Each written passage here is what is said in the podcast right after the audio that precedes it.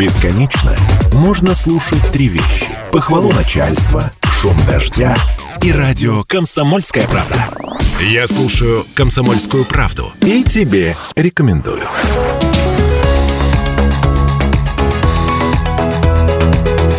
Итоги недели с Евгением Ениным. Добрый вечер, меня зовут Евгений Енин. Это программа «Итоги недели» на радио «Комсомольская правда». Давайте поговорим о том, что на этой неделе было и о том, что будет. В Екатеринбурге скандал с очередной голой вечеринкой. Что страшного в БДСМ? Почему такая истерика из-за эротики?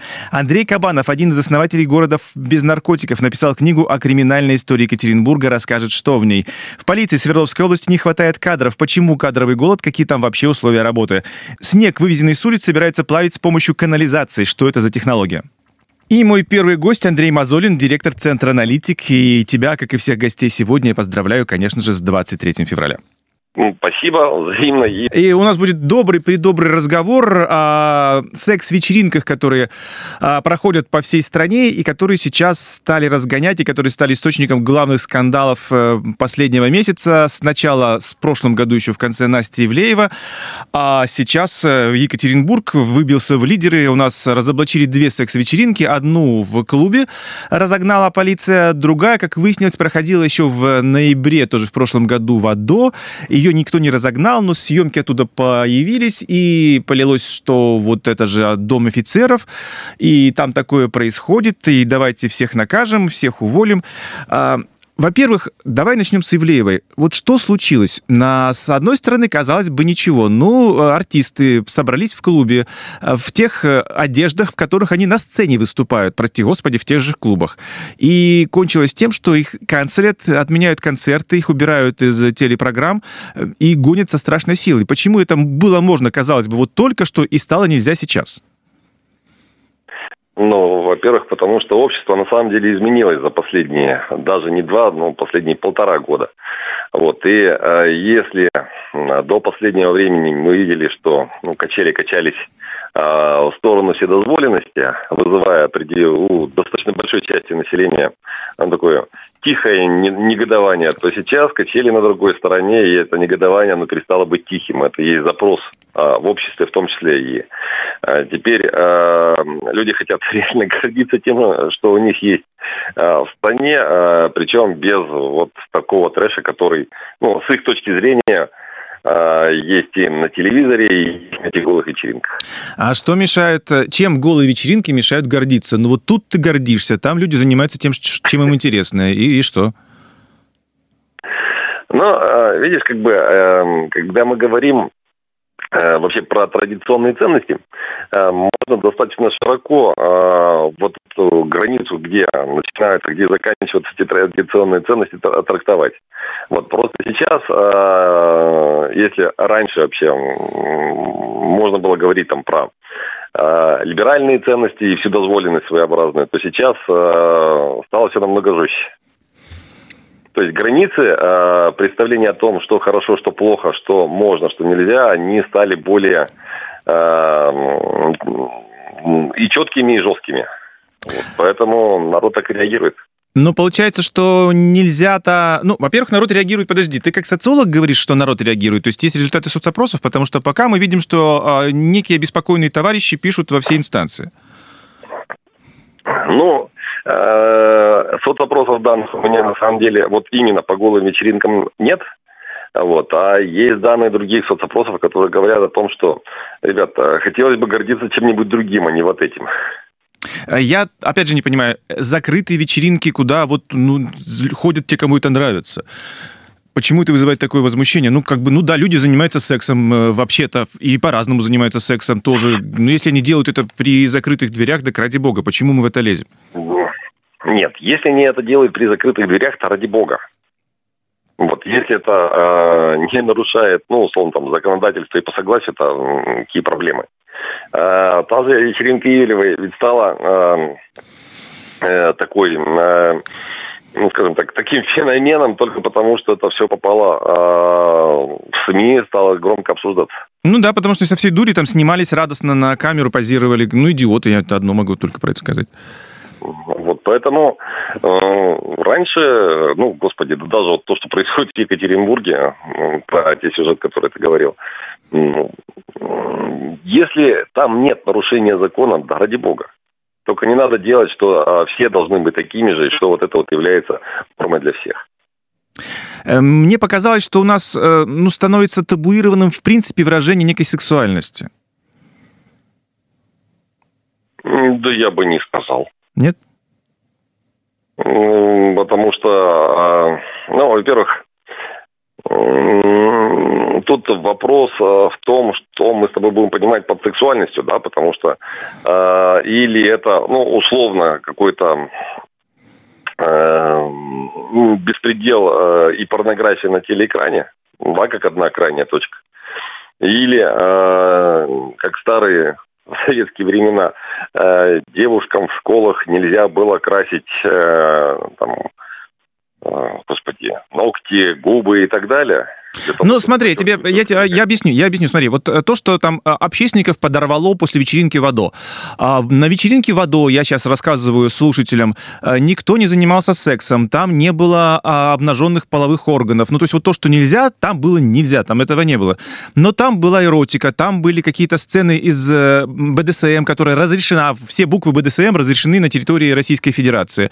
То есть там, вот, там была эротика, и люди говорят, как же такое можно в Доме офицеров?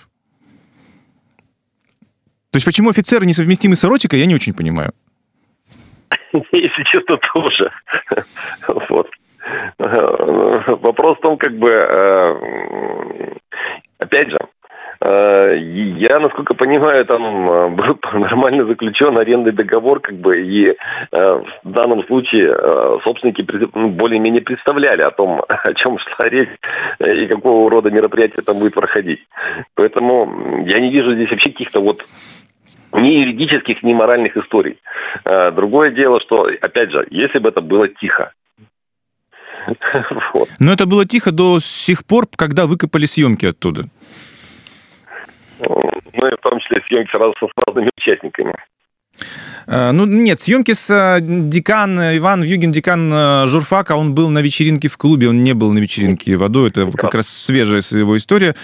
И я тоже скажу, почему бы ему там не быть. Молодой человек, э, окей, во-первых, как журналист ему вполне может и быть интересно. Во-вторых, просто как человеку это может быть интересно, почему бы не пойти на эротическую вечеринку, кто ему запрещает. Как ты считаешь, нужно ли как-то его наказывать, э, увольнять? Недостоин вести нашу молодежь в светлое будущее, расходит на эротические вечеринки? Ну, знаешь, во-первых, я присоединяюсь к твоему э, комментарию на тему того, что если бы он не интересовался э, эротикой, да, это было бы еще хуже.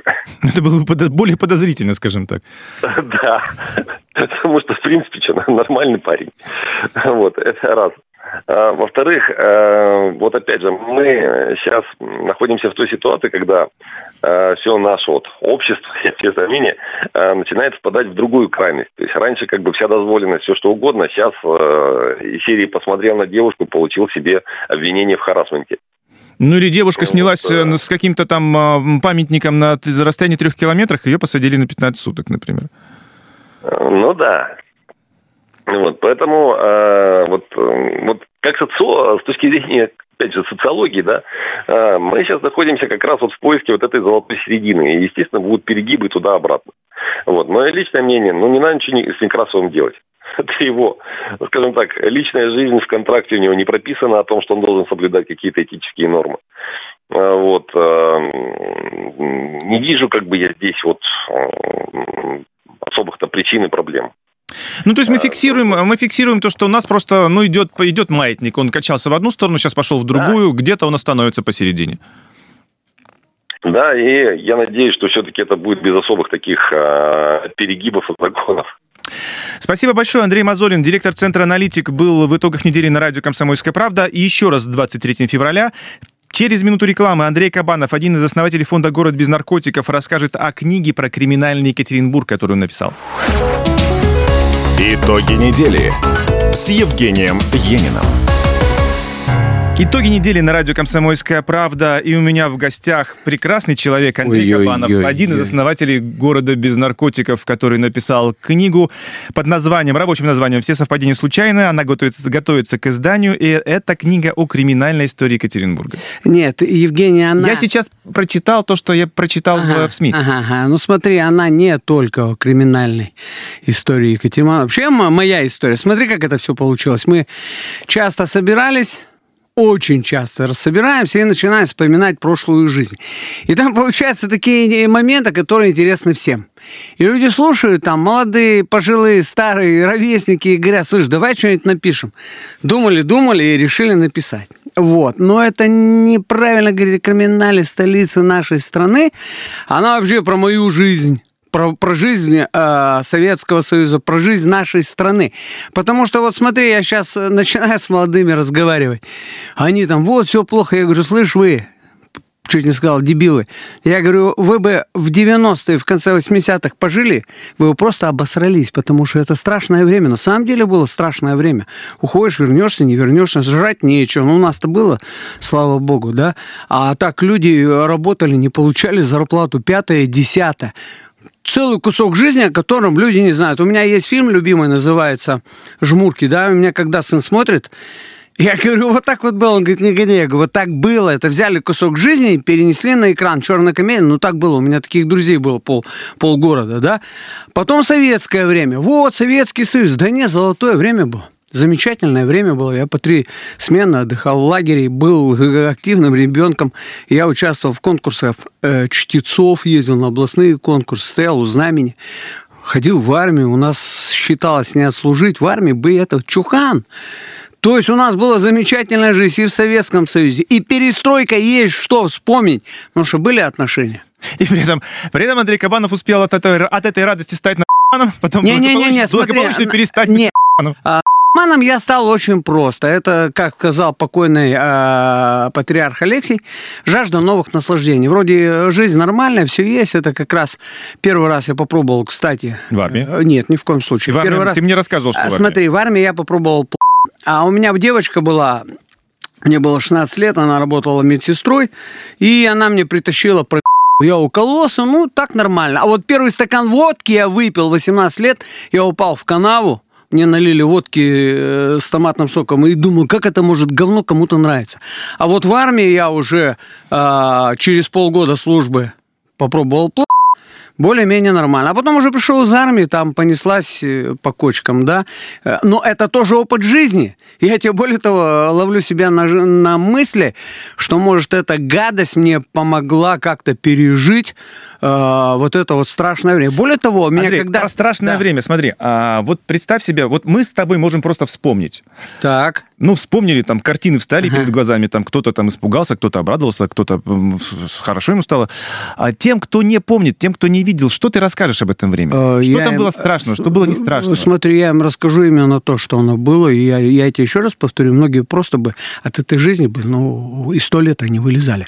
Это я к тому, чтобы... Ты примеры приведи, э, почему? Э, ну, ну, ну, пример. Меня стреляли вот здесь вот рядом э, с вами, вот здесь вот на маме на Сибиряка я выходил, как раз похоронили моего друга, э, вора в законе Александра Харькова, да, и через день после похорон меня стреляли. Остался живой, только бы Бог миловал, только потому, что я задержался дома, пока сварил, машине прорезали колесо, и был расчет, что я выйду, машина стоит, меняет колесо, но э, водитель поменял колесо и вышел, они начали стрелять, и по божьему промыслу я остался живой. Может, для этого Это было стал... покушение на убийство, заказное убийство? Конечно. Я потом... А за, за что на тебя Ну, за что? Была? Да было, было за что, это я, ну, ладно. Ты же это вроде... в книге будет. Так сейчас ты криминалом занимался? Э, конечно. Конечно, это в свое время э, был у нас здесь зам генерального прокурора Юрий Александрович Пономарев. И ну, мы с ним занимались в Адмиральском. Такие отношения были нормальные. Здоровались, разговаривали. И он про меня пишет... Занимались в спортзале, имеется Да, да. Mm-hmm. Ну, в клубе Адмиральский называется. И, значит, он ко мне... А, был такой момент, он дает интервью какому-то э, не помню кому, и говорит, вот э, президент фонда Андрей Кабанов, радиосудимый. Я к нему подхожу и говорю, Юрий Александрович, я не судимый. Он говорит, да ладно, я говорю, я не судимый. Как но... ты умудрился ты быть да, судимым? Да. Смотри, смотри, смотри. И он говорит, ну, говорит, эти, говорит, мои ослы, говорит, помощники, говорит, подсунули. Извини, я говорю, да нет, что извиняться, это, говорю, не, не моя заслуга ваша. Да было нет. за что судить? Да миллион раз, да миллион раз. Поэтому я еще раз говорю, что а у меня вся жизнь после вот уже 94 года, когда бросил колодцу, она была направлена на реабилитацию той жизни. Я иногда вспоминаю такие вещи, что и жить-то неохота, да. Но мы э, люди, мы понимаем, начинаем что-то менять, каяться. Я человек православный, вот, я начал э, выцерковляться, причащаться. Ты очень каяться. православный человек. А? Ты очень православный. Не-не-не, это нельзя так говорить. Православный, очень православный, это человек, который от своих грехов сходит с ума. Я пока не сошел. Потому что чем ближе к солнцу, тем больше ты видишь на себе грязи и дерьма. И когда умирал Сысой Великий, он светился, все монахи собрались, и он светится. А он сказал такие слова, положил ли я начало своему покаянию. Чем ты выше к Богу, тем ты понимаешь свою ничтожность. Поэтому, говорит, здесь православные... Сейчас мы вниз пойдем, да. умер, умер Игорь Сычев, Давай. про него а, пишут как про, про, про... Кто, что это за человек? Это киллер? Удивительный Терентьев. был человек, Царство Небесное. Удивительный был человек. Вот в нем э, от и до я его еще знал, когда он занимался э, выборами э, такого политического деятеля Страхова. Да? Это первые губернаторские выборы. Да, да, да, да. Он был замечательный политолог. А вот сейчас он, по-моему, был редактором какой-то газеты. Мы с ним часто были на связи, хотя и то, что вот его криминальное прошлое, да, он отсидел за расстрел Широкого. Широк. Там интересное дело было. Ему на суде а, а, одна из статей вменяли коммерческую выгоду. И он на суде сумел доказать, что из личных побуждений это убрали, потому что вроде как э, из в материалах уголовного дела он давал показания, что Широков отдал приказание убить, э, значит, одного из его близких. Его убили, убили жену, убили маленького ребенка. А он у этого ребенка как бы был там чуть ли не крестный. И он говорит, он показал доку- справки, документы, что он потратил кучу денег, чтобы найти и привести в исполнение свой приговор. Вот такой был человек. А, и самое интересное, вот я сегодня вспоминал, у него два инсульта было. Один он пережил, уже начал там шевелиться, и второй инсульт был позавчера, а вчера он умер. Царство небесное. И вот я вспоминаю такие вещи. Его увидишь, да? Ну, штрибан штрибан, да? Ну, не дай бог кто-то вот так вот что-нибудь с ним законфликтовать, лучше не родиться. Это, это страшно. То есть в одном человеке умещалось все. Удивительный был человек, и я думаю, по нему отдельную нужно книгу писать, потому что это был удивительный человек. Твоя книга готовится к изданию? Да. И есть планы снять э, фильм или сериал? Ну, э, знаете, кто-то там прочитал э, черновики и сказал, здесь мы видим целый сценарий, здесь мы видим работу и тому подобное, что вроде можно снять. Ну, в голову приходит сразу это вот это криминальные войны, центровые. Да почему? Смотри, синие, смотри. Уралмаш. Э, смотри, вот эти все криминальные войны, это одна из частей, вот этап жизни нашего города, нашей страны. Но у нас куча вещей, которые гораздо интереснее, гораздо э, вот ну просто приятнее. Да, это было, мы покажем, как оно расскажем. Э, я тебе открою маленькую тайну. Вот сейчас еще две книги, три книги планируются. И у меня там есть куча соавторов, которые э, с разных сторон, разных, значит, групп находились, и я уже с ними переговорил, они готовы рассказывать, и мы будем уже писать вместе. Но то, что я показал, то я показал. Основная цель не была, что вот давайте я напишу о криминальной жизни. Да, мы, город маленький, притом, причем вот почему фонд город без наркотиков получился у нас, получилось все. Потому что весь город встал против этой заразы. И криминал, и политики, и бизнесмены, и просто горожане. В основном это, конечно, горожане. Их были ну, десятки, сотни тысяч сообщений и тому подобное. Ну и криминал помог. С 23 февраля тебя. И тебя тоже. Все. Андрей Кабанов, основатель фонда «Город без наркотиков». Я буду ждать твою книгу, мы все будем ее ждать, потому что очень интересно прочитать э, твой взгляд на то, что было тогда. Я буду сравнивать с тем, что я знал, что ты знал. Ну, а после новостей, кстати, про полицию. Будем говорить о том, что не хватает кадров и как полиция людей себе набирает. Итоги недели с Евгением Ениным. Итоги недели на радио «Комсомольская правда». И у меня на связи Александр Смирных, заместитель начальника управления МВД России, начальник отдела по работе с личным составом. Здравствуйте. Здравствуйте. Во-первых, позвольте поздравить вас с наступающим 23 февраля. Да, спасибо. Вас тоже, кстати. Спасибо. А если вы, кстати, хотите обратиться к личному составу, то можно времени не терять. Да, однозначно хочется поздравить личный состав э, с этим поистине великим, наверное, праздником. Да, изначально это был День Победы Красной Армии, далее это День Советской Армии и флота, и э, в современном исполнении это уже День защитника Отечества, поэтому хочется поздравить, э, ну и в том числе и радиослушателей, и личный состав всех мужчин и женщин в том числе, да, которые в настоящий момент стоят на защите нашей Родины и в том числе несут э, службу, связанную в том числе с защитой правопорядка. Здесь э, у нас в городе Екатеринбурге это в том числе действительно и личный состав подразделений э, полиции УМВД России по городу Екатеринбургу. Хочется пожелать единства и вообще нашему русскому, наверное, народу, многонациональному и многоконфессиональному народу, мне кажется, в этом и есть сила действительно нашего государства. Пожелать э, душевного тепла, здоровья, сил, отваги и стойкости духа. Позвольте к вам присоединиться и давайте к делу. А, часто приходится читать о том, что вот там уволились сотрудники полиции, тут уволились сотрудники ГИБДД, и много говорится о том, что нет докомплект персонала. Насколько, какая ситуация сейчас у вас с кадрами? Слушайте, ну, действительно, в средствах массовой информации новости мы тоже это видим, мы их читаем, и сотрудники э, прокуратуры э, запрос поступал о том, что поступила такая информация и размещена в средствах массовой информации. Мы уже отчитались по этому вопросу, представили э, в цифрах и в процентах. С нами поделитесь, пожалуйста, да? Да, э, то есть э, у нас э, в прошлый год, если брать 23 год, мы вышли с достаточно хорошими результатами, с плюсом э, тех, кого мы приняли на службу в органах внутренних дел в сравнении с тем оттоком, который у нас был. Но э, здесь хочется сказать, что все-таки основной отток – это отток тех, кто имеют э, э, по федеральному законодательству право выхода на пенсию. Поэтому здесь никаких э, критичных ситуаций нету.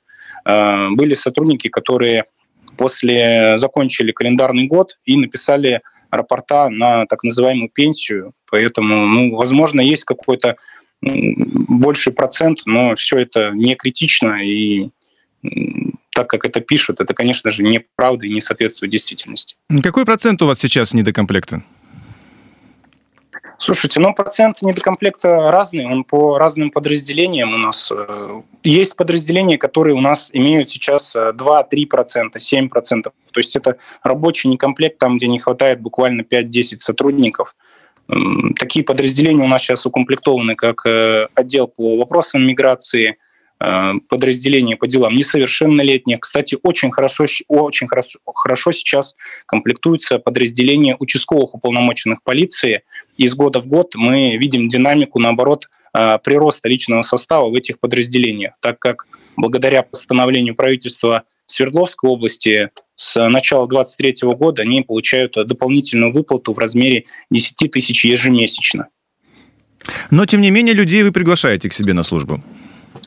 Да, людей мы приглашаем, конечно. Единственное, что отбор, я хочу сказать, достаточно серьезный. И с учетом того, что у нас где-то процентов 30, а то и 40 процентов отсеивается на стадии прохождения военно-врачебной комиссии и в том числе по э, результатам э, психологического профотбора в том числе, потому что выявляются определенные риски, да, с которыми мы не можем брать на службу в органах внутренних дел. А вот это интересно, Александр Владимирович, кого, э, перерыв, это интересно, кого вы берете, кого вы не берете, по каким критериям отсеиваете?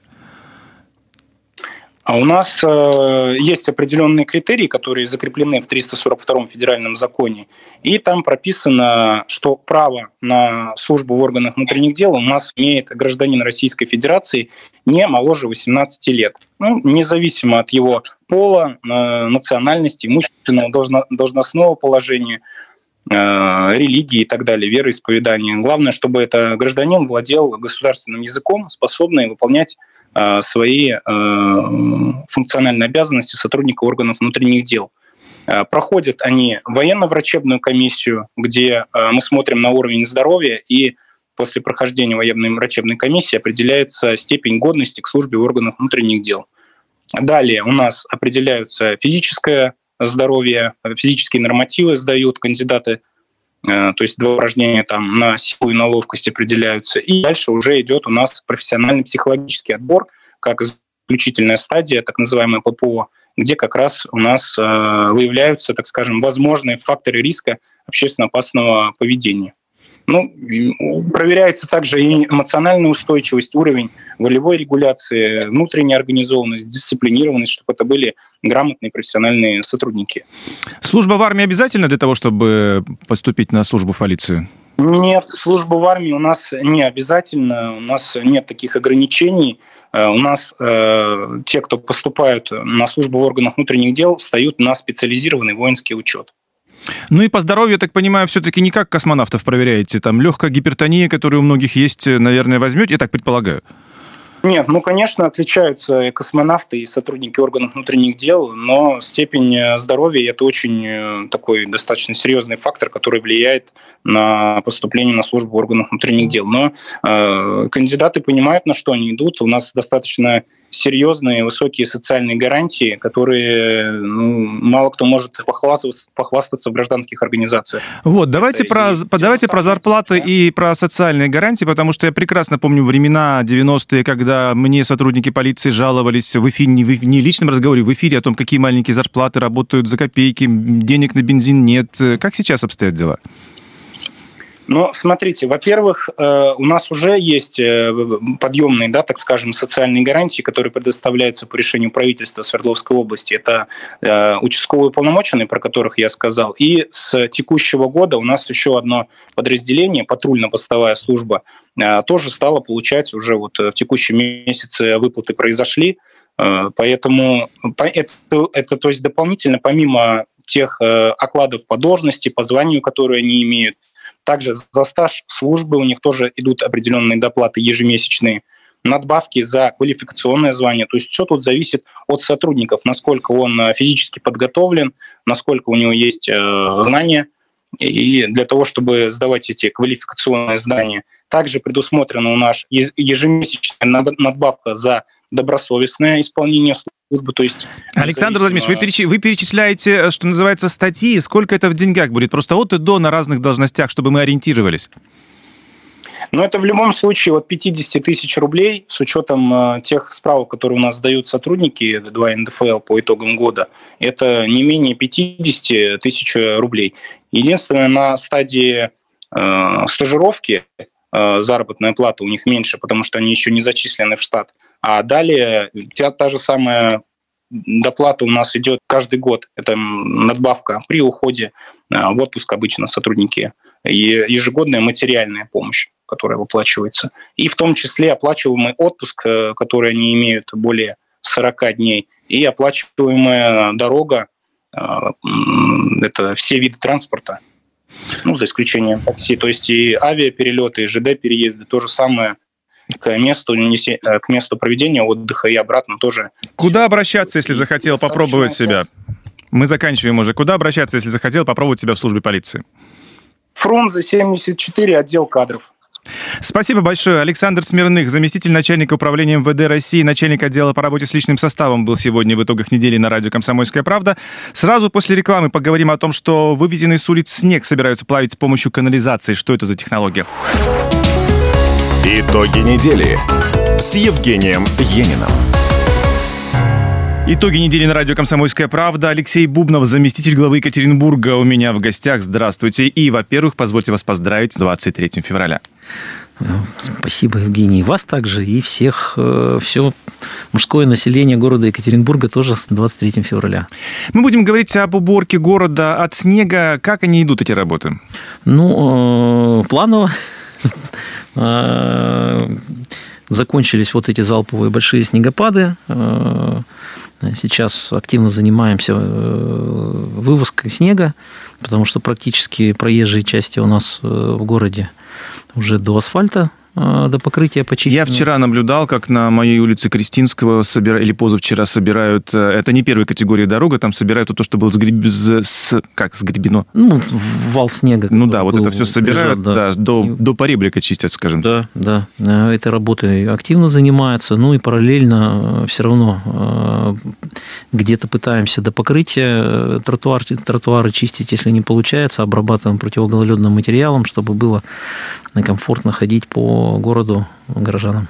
Ожидаете ли вы подобных снегопадов еще до... Ну, не то, что до конца зимы, да пока холод не кончится, скажем так, они могут Конечно, быть и, да. и в марте могут быть с тем же успехом. По прогнозу в марте э, достаточно много снегопадов, везде ведут разговоры, вот в частности в Москве, например, э, Росгидромедцентр говорит о том, что будет ранняя весна, но пока по прогнозу в Екатеринбурге э, раннюю весну мы не видим. Пока э, на 28 февраля вот только 0 градусов стоит, ну а дальше перспективы такие туманные. Ну, ну и... знаете, синоптики говорят, э, с которыми я общался вживую неоднократно, я делал на телевидении программу, куда приходил по пятницам живой синоптик, они говорят, Женя, вот э, три дня это прогноз, 5 дней, неделя, ну, это предположение как-то более-менее обоснованное. Дальше все, вот дальше туман, потому что дальше не бывает реальных прогнозов, ну, просто тыканье пальцем. Они ну, строят да. модели по прошлому году просто. Вот было так же, ну, наверное, будет так же. Поэтому не будем загадывать. Снега в этом году выпало больше, чем выпадает обычно. Снег вывозится. И вот сейчас мы приходим к сути нашего разговора. Куда этот снег вывозится и что с ним происходит дальше? На полигоны. На полигоны у нас 8 снежных полигонов. По числу районов? Э, даже 9, 9 полигонов. Значит, не по числу районов? Не по числу районов. У нескольких районов есть э, по два полигона. А, соответственно, емкость этих полигонов она составляет порядка э, полутора миллионов тонн. А на 21 число полигоны загружены свыше там, ну, около 70%. А, ну вот, например, за зимний период 23-24 года с улицы дорог Екатеринбурга на эти полигоны вывезли 955 тысяч тонн снега. Ну, где-то средний вывоз э, как бы прошлого, ну, прошлого, позапрошлых годов где-то миллион миллион и сто тысяч тонн, миллион двести тысяч тонн. То есть... Вот понимаете, я не представляю себе это, ну, миллион тонн снега. Что это такое себе? Но вы были, вы журналистов возили на этой неделе и показывали вот эти груды снега, которые высотой 30 метров. Да, на свалке на Снежной мы были в Чкаловском районе. Действительно, высота там ну, где-то 30 метров в пике, это ну, девятиэтажный дом, правда, объем Это участка... как их загребают на такую высоту? А бульдозер, э, болотоход, э, это все дело выталкивает, ну, соответственно, вот на такую высоту КАМАЗы, и, э, которые возят снег, у нас поднимаются. Помогает нам хорошая отрицательная погода, свалка промерзает, поэтому там вот там машины, машины. Когда КАМАЗ сядет по оси, это же замучаешься вытаскивать. Ну да. Есть такая проблема. Э, я могу предположить, э, исходя из о знаниях, из знаний об устройстве ледников, когда еще не было холодильников у нас, что вот эта груда снега, она способна пролежать до следующей зимы. Ну, до зимы, скорее всего, нет. Как правило, до августа месяца все это тихонечко тает, и в августе уже остается ну, вот, э, отходы которые мы вывозим на Ну, грязь, полигоны. которая была вместе со снегом. Да, Это где расположены эти полигоны? Потому что а, как раз сейчас идет э, история с тем, что у нас мусорный полигон заканчивается место, вот там сосердь, не сосердь, вот это вот все. А это-то где? Снежные полигоны, они находятся в черте города. Ну, там, например, Кировский полигон находится по дороге на Новосвердловскую ТЭЦ.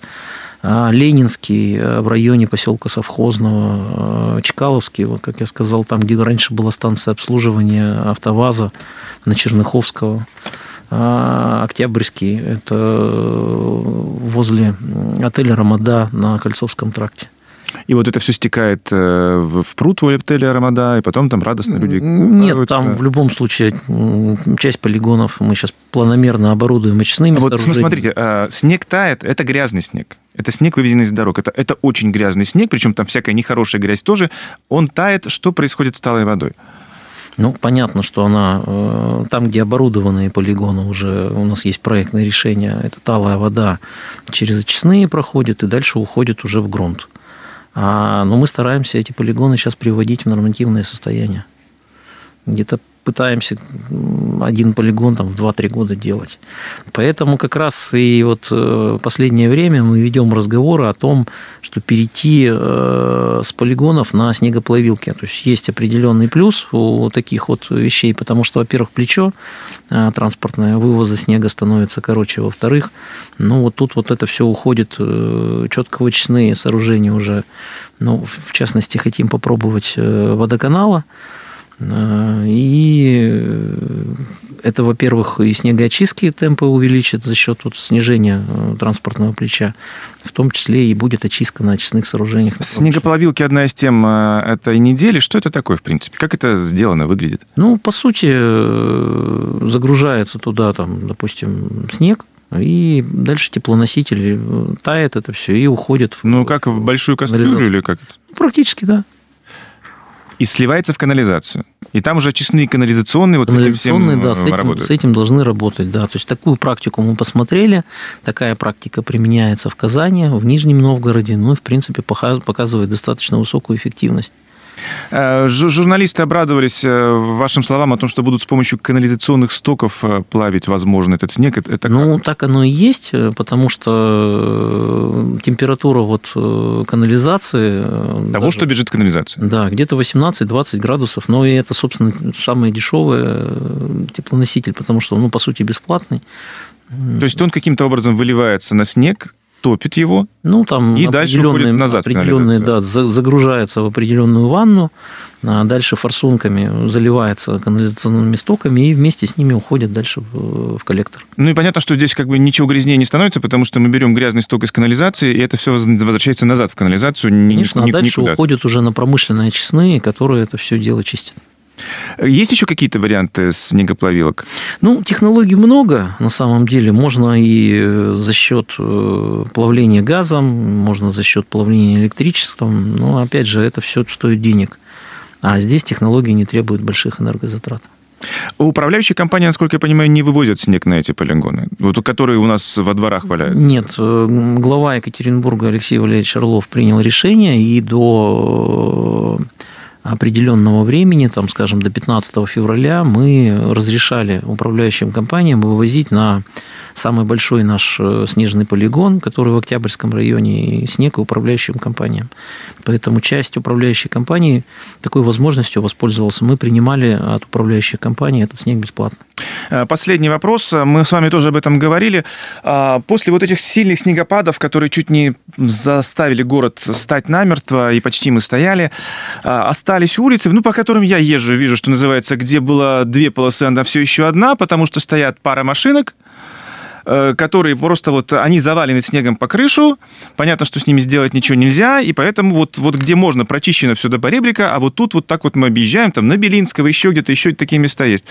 Э, ну, Белинского это трасса вообще гостевая, при всем при этом. Есть ли какие-то решения вот этой вот проблемы с машинами, которые, ну, слушайте, ну, когда, мы же знаем, когда приезжает кто-то, высокопоставленный. Ты машину поставил в центре города, вышел, не нашел, а ее переставили в другое место просто. Ну, переставить нельзя, вывести можно. Для этого надо, чтобы машина стояла либо под стационарным знаком, который запрещает остановку, либо э, наше дорожно-эксплуатационное управление выставляет временные знаки. А, есть определенная методика э, публикации этого в средствах массовой информации на сайте администрации. И через некоторое время Э, можно вывозить эту машину на штрафную стоянку. Этой работой мы активно сейчас э, занимаемся, но иногда машина стоит там, где и можно стоять. И, честно говоря, вот я бы еще раз хотел призвать автовладельцев, ну, как бы не мешать самим себе. То есть все-таки ну, улично-дорожная ну, люди, люди бросили, а люди, не для... это не то, что я там на неделю уехал в отпуск, машина стоит. Люди бросили на зиму машину. Ну, явно на зиму, но там стоят без, без движения. Я, я вижу эту машину каждый день с работы езжу, например. А, ладно, печально. Тем еще раз вас э, с 23 февраля. Да. Алексей Бубнов, заместитель главы Екатеринбурга, был в итогах недели на радио «Комсомольская правда». Итоги недели подведены. Хороших выходных, длинных хороших выходных, насколько это возможно. Итоги недели с Евгением Ениным. Бесконечно можно слушать три вещи. Похвалу начальства, шум дождя и радио «Комсомольская правда». Я слушаю «Комсомольскую правду» и тебе рекомендую.